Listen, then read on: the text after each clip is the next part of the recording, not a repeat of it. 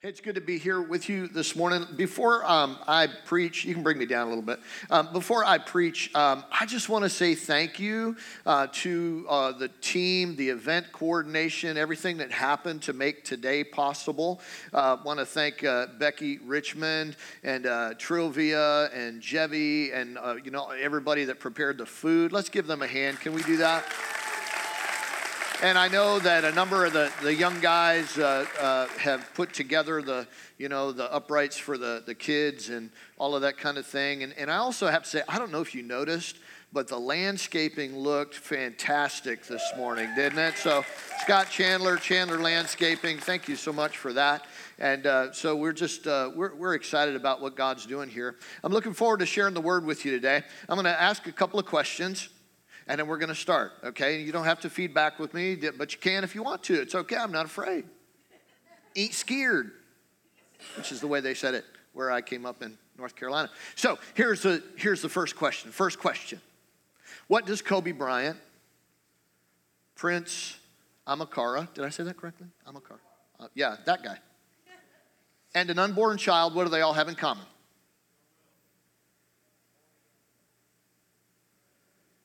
They have a soul. That's right. They all have a soul. They all have a soul. And so we're going to talk today about how is it with your soul?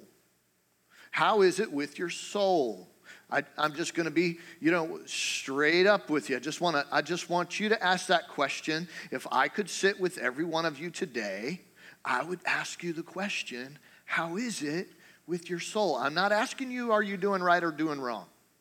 I'm not asking you what, uh, you know, of yourself.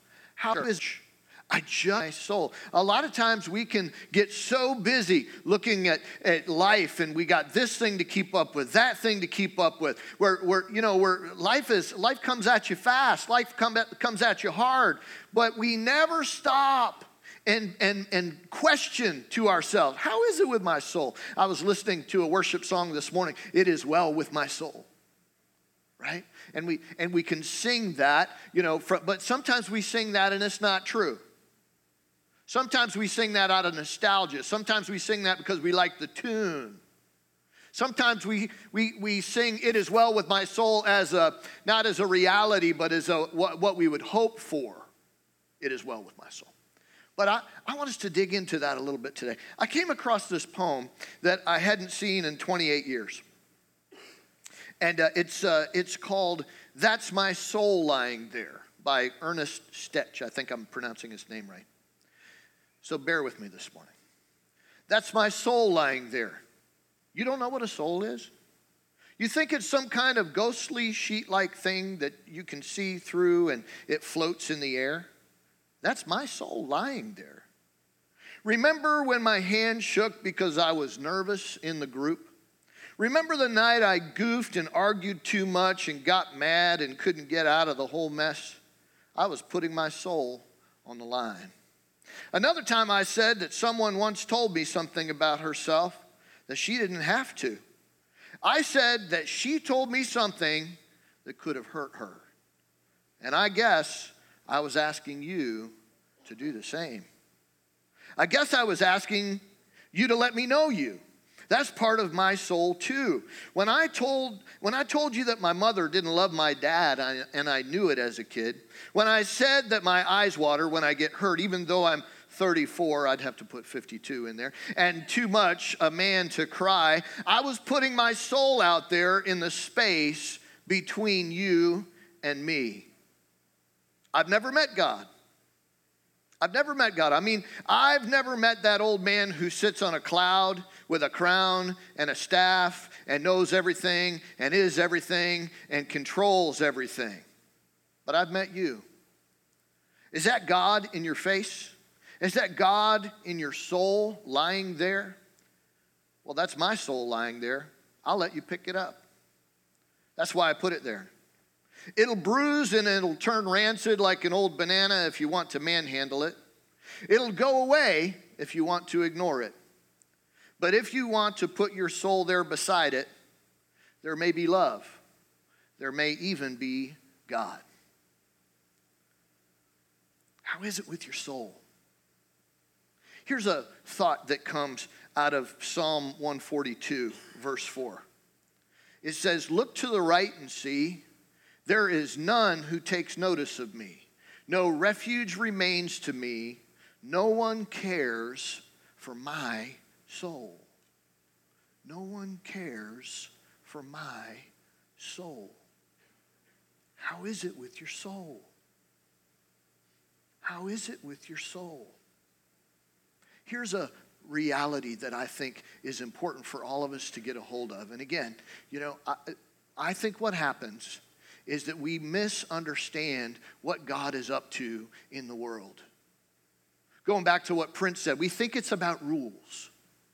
We think it's about, uh, I got to do X number of good things to outweigh the X number of bad things I've done. And then on, on some, some cosmic metric scale, then, then we will weigh the balance in our favor and we'll get his pleasure. Here's the first thing I want you to understand about your soul your soul never dies. I, I could ask you a question when, uh, when do you get a soul?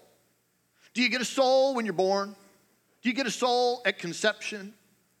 Did, did your soul exist outside of a body before you were ever conceived?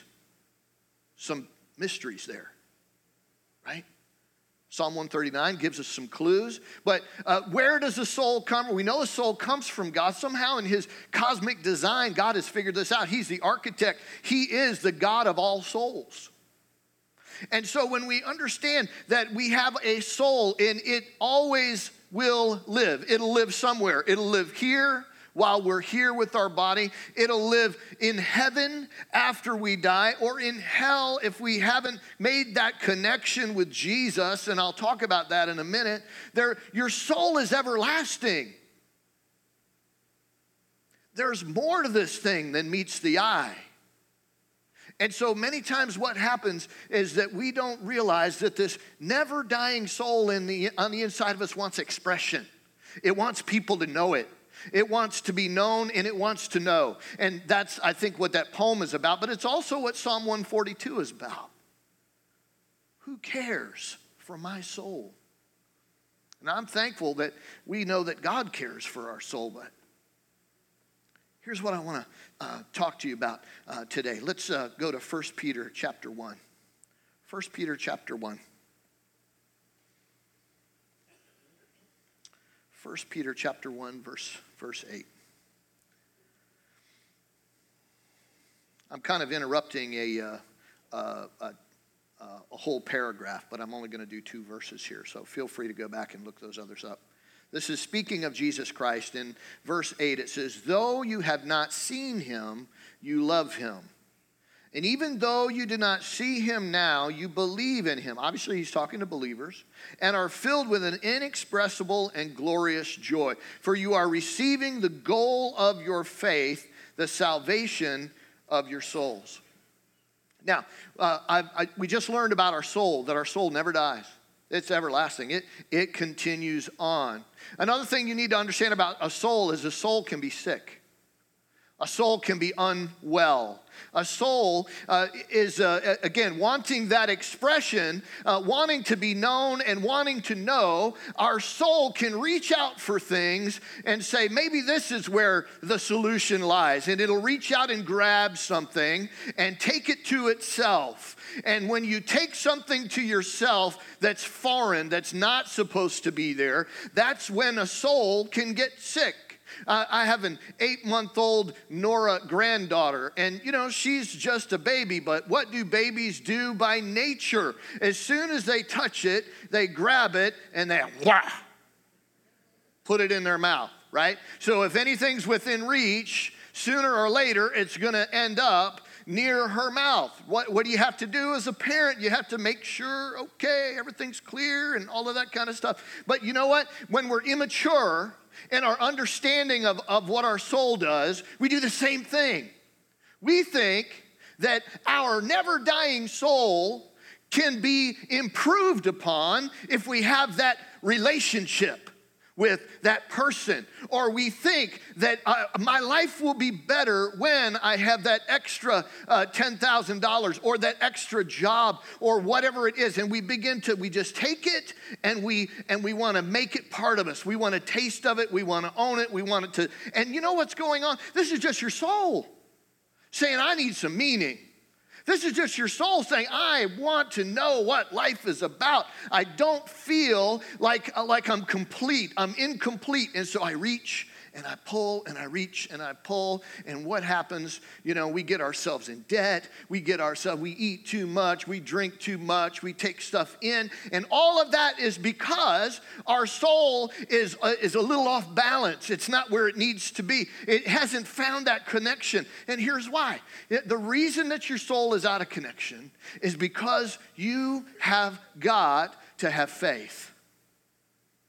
God created us in his likeness and in his image. And, and we've got to have faith. We've got to have a belief uh, in someone or something outside of us, beyond us. And we know as believers, you know, I'm kind of backing my way into this because I, I know there are people here that maybe don't believe, uh, but you know what? You can belong until you believe. It's okay. You belong here. You belong here with your questions. You belong here with your, you know, trying to find the evidence and seeking things out. You belong here. Safest place to ask questions in the world, right here. Ask your questions. Bring your life, bring the totality of who you are. You are not going to be judged. Come on in, ask all, ask away. So what I want you to get a hold of here, though, is that is that even um, even people that don't believe still have faith. People that don't believe in Jesus. If I went around and I asked anybody. Do, do you think if, if I walked up to anybody and I looked down and said, are, are you alive? Yeah, how do you know? Well, you know, because I can, I can experience the world around me. I can respond to my atmosphere. I'm, I've got respiration in my lungs. Feel my heart, it's beating right now, kind of a little fast. And, uh, but there's faith that that person has a soul. I mean, I don't totally, I can't totally describe what a soul is, but I know you have one.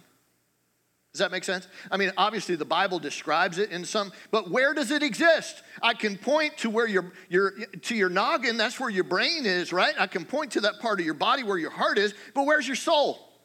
Point to me. Is it in your big toe? Where does it reside? It's a mystery. But I think even unbelievers would believe that there's something animated about a human being. There's something on the inside. Haven't you met some excellent souls? Haven't you met? I, am just always impressed when I when I meet people that are like top of their game and you know and and just doing you know just doing amazing things. You know they they discipline themselves and, and it doesn't really matter what stream they're in. I, I'm I, I love to see people excel. That's what where where did that come from? God put it on the inside of us a desire to grow, a desire to excel, a desire to be. And, and so, uh, so I get around people and I say, man, that person, I, I may not use the, these words, but that person's impressive or that's an excellent soul. Now, that doesn't necessarily mean that they've, uh, you know, that they've got a big title next to their name or a lot of awards or something like that, but maybe they've got a winning attitude even though they've been dealt a bad hand. I sat and listened to a pastor last week and I just wanted to crawl under the table, feeling so terrible for him because it was like the story of Job. It was crazy, all the bad things that came out against this guy. And yet he's still standing. And yet he's up every Sunday preaching. And yet he's still going, you know. And I looked, I said, man, but, you know, it wasn't just him, but it was the grace of God on him. You see what I mean? But our souls can be sick.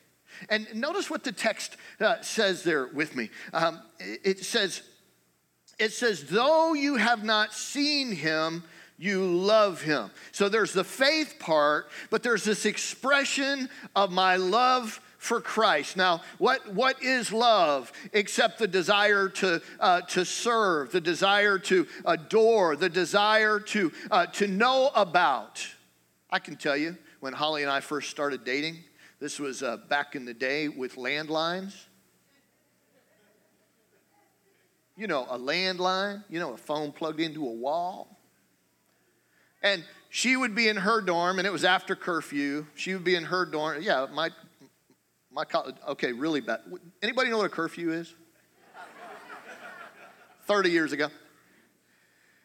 And she'd be in her dorm, and I'd be in my dorm, and, and I'd be sitting there, and we'd be talking on the phone, and then after a while, it'd just get quiet. you still there? Yeah. And we could just be. We'd run out of things to talk about, but that person over there, you know, I mean, before Holly, I didn't want to talk on the phone. Talk on the phone? What a waste of time. Who would do that? I got stuff to do. Then there's Holly. Ah. You desire to spend time with, you want to interact with, right? The, the love. So our, our love for God is so much more amazing because when you when you set your affection on God, um, He never lets you down. Now, here's what I want. I want to qualify that because you some of you, oh, Pastor Ken, God has let me down. No, your understanding of who God is let you down. Your maybe your theology that you borrowed from somebody else that was not biblical let you down. But God Himself never let you down. Jesus says, I am the author and the finisher of your faith. But He doesn't have to finish anything He didn't author. So you and I need to realize that when our souls reach out, we've got to have the real thing. We don't want some substitute. We don't want some corrupted, uh, you know, idol that's between us and God. We've got to love the real thing, Jesus Christ Himself. We've got to set our affections on Him. And so it says, here's, here, I'm going to get you to the place you can diagnose your own soul. You ready? Touch your neighbor, say, You ready? Fasten your seatbelt. Even though you don't see him now, you believe in him and this, and you are filled with an inexpressible and glorious joy. The Bible tells us that God's Spirit bears witness with our spirit that we're a child of God. That on Ken Kramer's worst day, Holy Spirit on the inside, if I were to, if I were to just stop and say, Holy Spirit, you still there? You still there? He's going to say, You're my child. You're my son. Holy Spirit bears witness with my spirit that I'm a child of God. Happened when I was 17 years old. And on my good days, my bad days, every day in between, I've known that Jesus Christ is Lord of my life. Now I've had days when when you know I, I wanted to I wanted to run from that. I've had days when I was much more interested in the temptations than I was being freed from temptation. I've had those moments, I've had those dry times in my walk with God, but I never could get away from the fact that the Holy Spirit was still bearing witness on the inside of me that I was His. Because He can't disown me, right? I'm His child, right? And so Holy Spirit's bearing witness on the inside of me that I'm a child of God. And, and what happens as a result of that is what Peter says when your soul is where it needs to be, then you are filled with an inexpressible and glorious joy. So let me ask you again how is it with your soul? You say, Pastor Ken, you know, my circumstances, this and this and this and this and this. I get circumstances. How is it with your soul? but I'm not responsible for what's going on in the world. And you know, let's talk politics for a second. I'd rather not, but uh, uh, but you know, it doesn't matter. How is it with your soul? Do you see? Those are two separate questions. You are responsible to look over your soul. You are responsible to understand. And if you're not quite sure and you need some more wisdom, because we all do, then get together with a group of believers and we'll huddle up and we'll help you with your soul. Here's the thing I, I, want you to understand. You know, you are in charge. This is one of those things as, as a parent, I get older and older, and, and there are things that I want to say to my kids that I couldn't say to them when they were younger, you know, and, and a lot of that has to do with, you know what, you're responsible for your attitude. Like, couldn't, it was harder to say when they were six. Because, it, you know, attitude, what's that? What's attitude? That's that thing you got right now and I'm about to adjust it. but sooner or later, right, we become mature, and then who's responsible when mom or dad are not there? It, it goes like this. You know, there's a, there's a quote uh, uh, that Abraham Lincoln actually did say. There's a lot of quotes out there that Abraham Lincoln quoted on the internet that he did not say. And, uh, but, um, but Abraham Lincoln said this. Well, a cabinet member came to him one day and they were trying to uh, expand the, the presidential cabinet. And, and he said, Well, what about this guy? And Abraham said, I don't like his face. And the cabinet member said, Oh, sir, come on. You can't hold that man. That, his face is the face that God gave him. He said, You know, you can't hold him responsible for his face. He said, A man who's over 40 is responsible for his face. The Word of God tells us to guard your heart, for out of it come the issues of life. And some of us would rather hold somebody else responsible for guarding our heart. I have a crummy attitude because my boss. I have a crummy attitude because my teacher. I have a crummy attitude because my preacher. I have a crummy attitude, fill in the blank. But you know what? Jesus said it this way according to your faith, it's done to you. He didn't say according to what your preacher says. He didn't say according to what your boss does. He didn't say what, according to what government you function under. You and I are responsible to make sure that our soul is positioned so that God can do what He wants to do in it. Where is your joy today? Where is your joy? Because that's one of the barometers of where your soul is. Peter says, You are filled, because you believe, you are filled with an inexpressible and glorious joy. When Paul was trying to correct a, a bad teaching that was in the uh, Galatian church, he said, Who has bewitched you?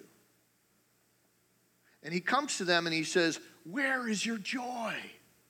When you first accepted Christ, nobody could get you down. When you first accepted Christ, you knew that you knew that you knew that there was a God in heaven and He loved you, and every word in the Bible was true, and all those promises were yes and amen in Christ Jesus, and they had your name written all over it, and God had your picture on His refrigerator, and you knew all of this stuff. You knew it. And you were filled with this inexpressible and glorious joy, and then what happened? Well, life starts to happen and we start to think on the wrong things and then we let offense get in there and then we somebody ticked us off and we never we never sat with them and got through it. We never practiced Matthew 18 and made sure that uh, there wasn't anything between us and we got our forgiveness, they got their forgiveness, we're moving on. We don't do that. Stuff builds up in our soul and our soul starts to get sick and the first thing to go is your joy. Your joy goes. You're still trudging away. You're still working as hard as ever. And now, instead of living from that place of joy, you're saying, why doesn't anybody notice how, my, how hard I'm working around here? How come nobody's paying attention? You know what you're saying? No man cares for my soul. But God has set you as a watch over your soul. He set people like me as a watch over your soul so that I can communicate things like this that are hard but necessary. Right? I needed this message worse than you. They don't get preached to anybody till they get preached to me first. How is it with my soul? Got to look at myself in the mirror. How is it with my soul? And here's the good news Remember, your soul is never going to be happy unless it has faith. And you're never going to have faith until you put your trust in the shed blood of Jesus. God put a marker in history, He put a cross with the blood of Jesus on it. And that marker in history is what everybody in the Old Testament looked forward to. And everybody since uh, the cross came looks back to and said, that's the deal. It's the cross. It's the empty tomb. It's the fact that God settled accounts with humanity, that whosoever would believe should not perish, but have everlasting life. Jesus said, You got to be born again. You got to bring your soul to God and say, God, I believe. And, and by believing, the Bible says you pass from death to life. That's why so many of you uh, in this room today have said, You said, I wasn't there, but I know you said it. You said there's got to be more to life than this.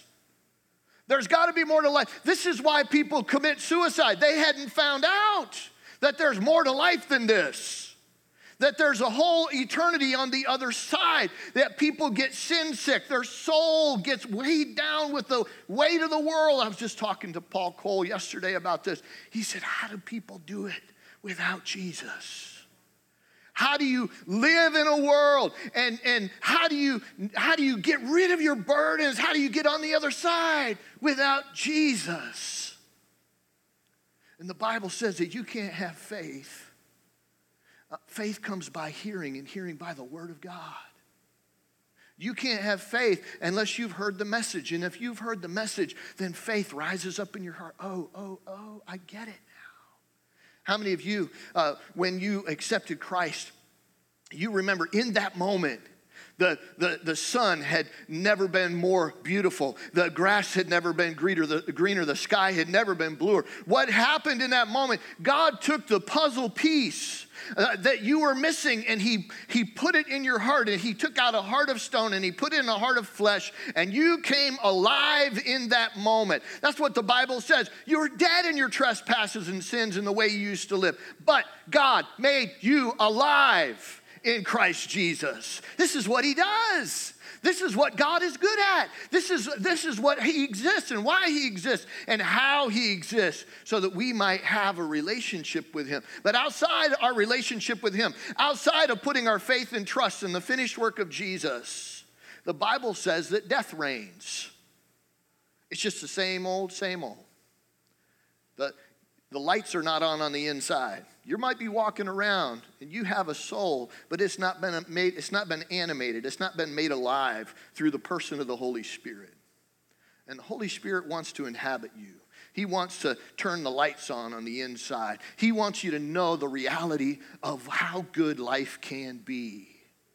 Amen finished work of Jesus, when you put your trust in the finished work of Jesus, the rest of life makes sense. I was only 17 when I asked Jesus into my heart, but all of a sudden I had these aha moments. Oh, I get it. I, that's why I went through this, and that's why this happened, and that's why this happened. And it, it's an amazing thing. I don't know how God can do it, but my folks divorced when I was seven, but here I was at 17 years old in Western North Carolina, and the thought occurred to me how, what would have happened if I had never made it to this living room where I am right now? I never would have come to know Jesus like I am today and you suddenly start looking at your life and your soul, when your soul is well, you can look at the rest of your life and say, it's gift. It's gift. I'm not saying God caused it. I'm not saying God did it, but I'm saying in the midst of my circumstances, all of that is gift to me because he made it so he, he made it connect he made me uh, come into a level of understanding that I've never had before. Jesus. Jesus wants you to know that it can be well with your soul. But it can't be well with your soul without Him. Without Him, life is not going to make sense. Without Him, you're going to go from one addiction to another. You might be addicted to work. You might be uh, uh, addicted to people calling your name in public places so that you can be puffed up. You might be addicted to sex. You might be addicted to drugs. Those things are all a sign that your soul is unwell. And the only way your soul is ever going to be made well is when you humble yourself and say, oh, it's not about what I do. The work of God is this to believe in the one that he sent. It's not about joining a church. It's not, join, it's not about showing up here every Sunday. It's not about, you know, uh, oh, I just, now I, I, I pet the neighbor's dog instead of kicking it. It's not about any of that. the work of God is this to believe in the one that he sent, the finished work of Jesus. Can we stand this morning? Let's just bow our heads right now. I share a message like this because I have concern in my heart for how is it with your soul? I don't know. I don't know how it is with your soul. You're the only one that can answer that question. I'm not asking you how your day is. I'm not asking you, you know, uh, what's the what's the the trend? What's the prognosis look like? Where are you going to be in 5 years? I'm not asking you those questions.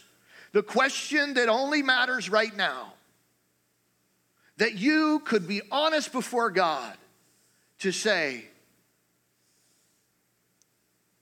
it's either well or it's not well. And I'm not going to ask you to fill in any blanks. You don't have to give any answer to me. But I think the Holy Spirit has given us a, a, an answer, a solution, some steps to begin to put our soul in the proper place and condition, an inexpressible and glorious joy. What's your joy level today? What's your peace level today? Is your mind driving you because you're striving to get this done, that done, the other thing done? Sometimes that's just because your soul is not where it needs to be. Come to God and be at rest. Come to God. Let Him settle some issues for you. We just take a minute and bow our heads right now before we move from this spot.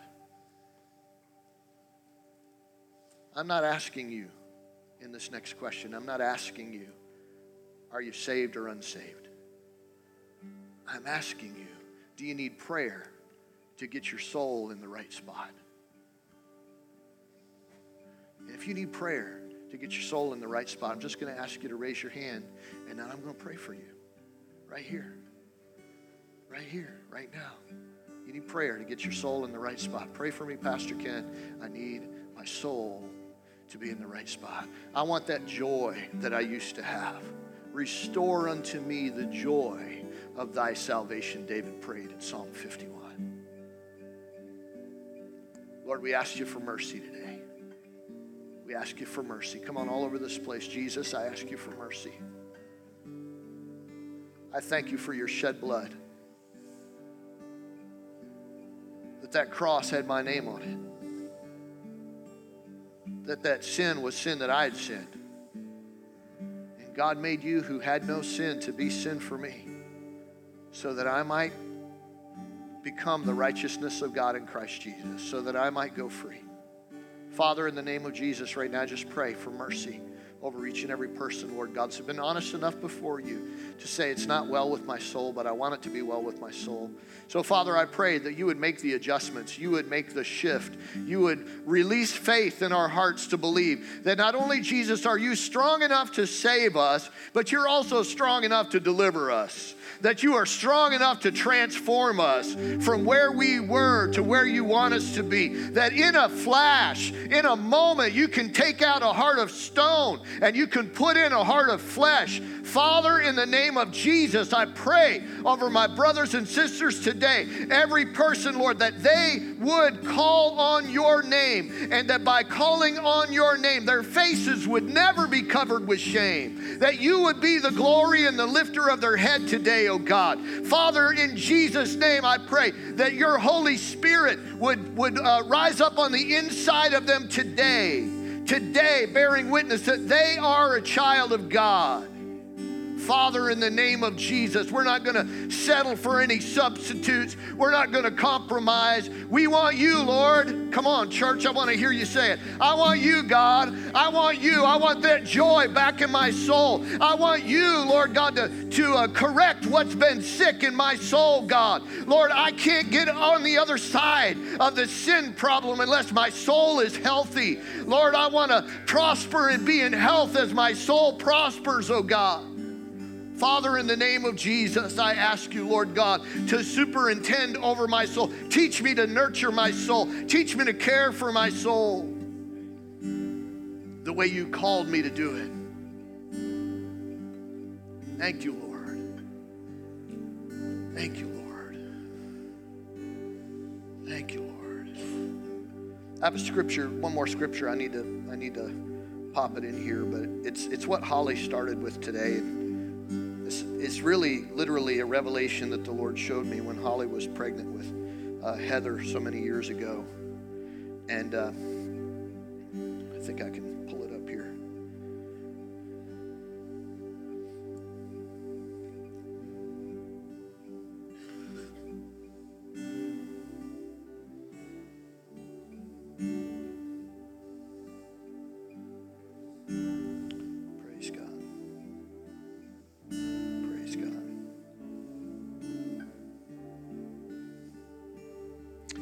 starts out how great is the love that the Father has lavished on us, that we should be called children of God. And that is what we are.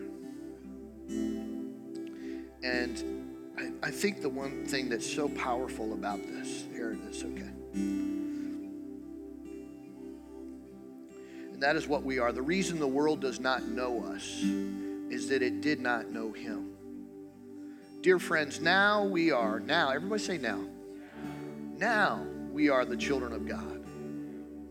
And what we will be has not yet been made known. There is more of your life that Jesus wants you to discover in Him. It says, But we, we know that when He appears, we shall be like Him for we shall see him as he is. Everyone who has this hope in him purifies himself just as he is pure. You know, so what that word tells me, and, and, it, and this was the comparison, this was the metaphor that God gave us, uh, gave me while Holly was pregnant, is that, you know, in the world, when a woman knows that there's a, a little life on the inside of her, she, she might have partied a lot, before she got pregnant, but then when she finds out she's she's pregnant, she says, "Oh, I better taper it off a little bit. I better I better straighten up my life a little bit." And you find that even in the world, even among unbelievers. Why? Because they're concerned about that little life. You see, there's a life, and there's a life down on the inside of you that God is forming. And He said, "Everyone who has this hope in Him purifies himself."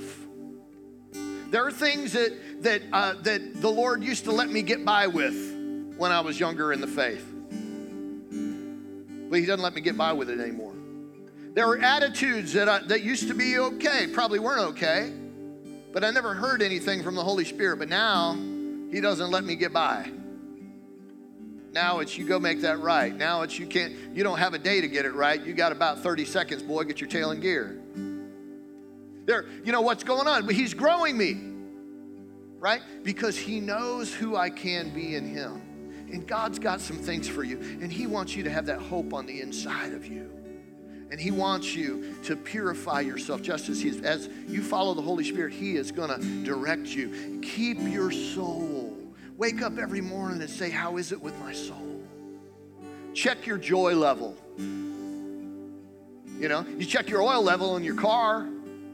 That's what keeps it going. Well, the Bible says the joy of the Lord is your strength. How many of you sometimes feel strong and other times feel weak? Yeah.